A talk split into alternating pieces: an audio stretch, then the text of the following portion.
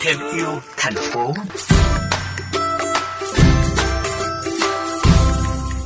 Thưa quý thính giả, để đảm bảo cung ứng hàng hóa cho người dân trong giai đoạn thực hiện giãn cách xã hội theo chỉ thị 16 của Thủ tướng Chính phủ, hiện nay nhiều địa phương đã có những cách làm sáng tạo như đi chợ giúp người dân, chợ không đồng di động. Tại thành phố Cần Thơ, hiện nay mô hình mang chợ ra phố đang được triển khai và được bà con hưởng ứng nhiệt tình. Để hiểu rõ hơn về mô hình này, mời bà con và các bạn cùng lắng nghe cuộc trò chuyện cùng ông Hà Vũ Sơn, Giám đốc Sở Công Thương thành phố Cần Thơ. Thưa ông, mô hình mang chợ ra phố tại thành phố Cần Thơ hiện nay đang được triển khai thực hiện ra sao ạ? À? Cái uh, chợ ra phố này là do sau khi hiện cái chỉ thị 16 giãn cách ờ, xã hội ờ, mà toàn thành phố theo chỉ đạo của thủ tướng đó chị. Thì ờ, các cái chợ truyền thống là phải đóng cửa rồi cái chợ tạm đó. Thì mình với sự chỉ đạo của ban chỉ đạo thành phố mình đưa chợ ra phố. Các cái hộ tiểu thương thì mình tổ chức cho bán nhưng mà đảm bảo cái 5K đó, cái khoảng cách giữa người bán và người mua và cái cách thức thu tiền. Hiện nay chính cái quận huyện trên địa bàn đều tổ chức cái mô hình mang chợ ra phố để à, phục vụ cho bà con.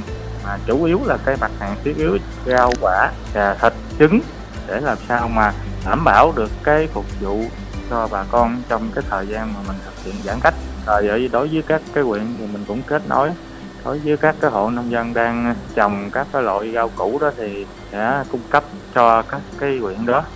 Còn à, trên hệ thống của thành phố thì có nhiều cái kênh cái phân bối và hạn chế thấp nhất là bà con ra đường nó sẽ không có thực hiện đảm bảo nó sẽ ảnh hưởng tới cái hiệu quả trong công tác phòng chống dịch. Bà con đến mua bán tại chợ có đảm bảo các quy định an toàn phòng chống dịch không thưa ông?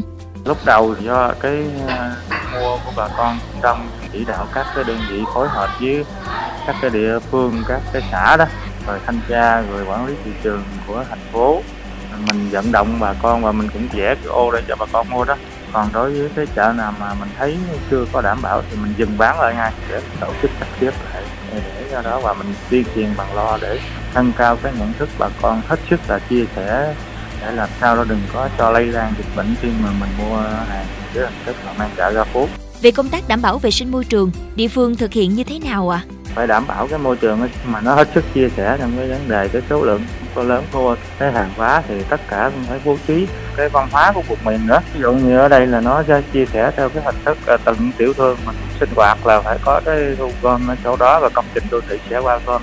Xin được cảm ơn ông vì đã chia sẻ cùng chương trình hôm nay.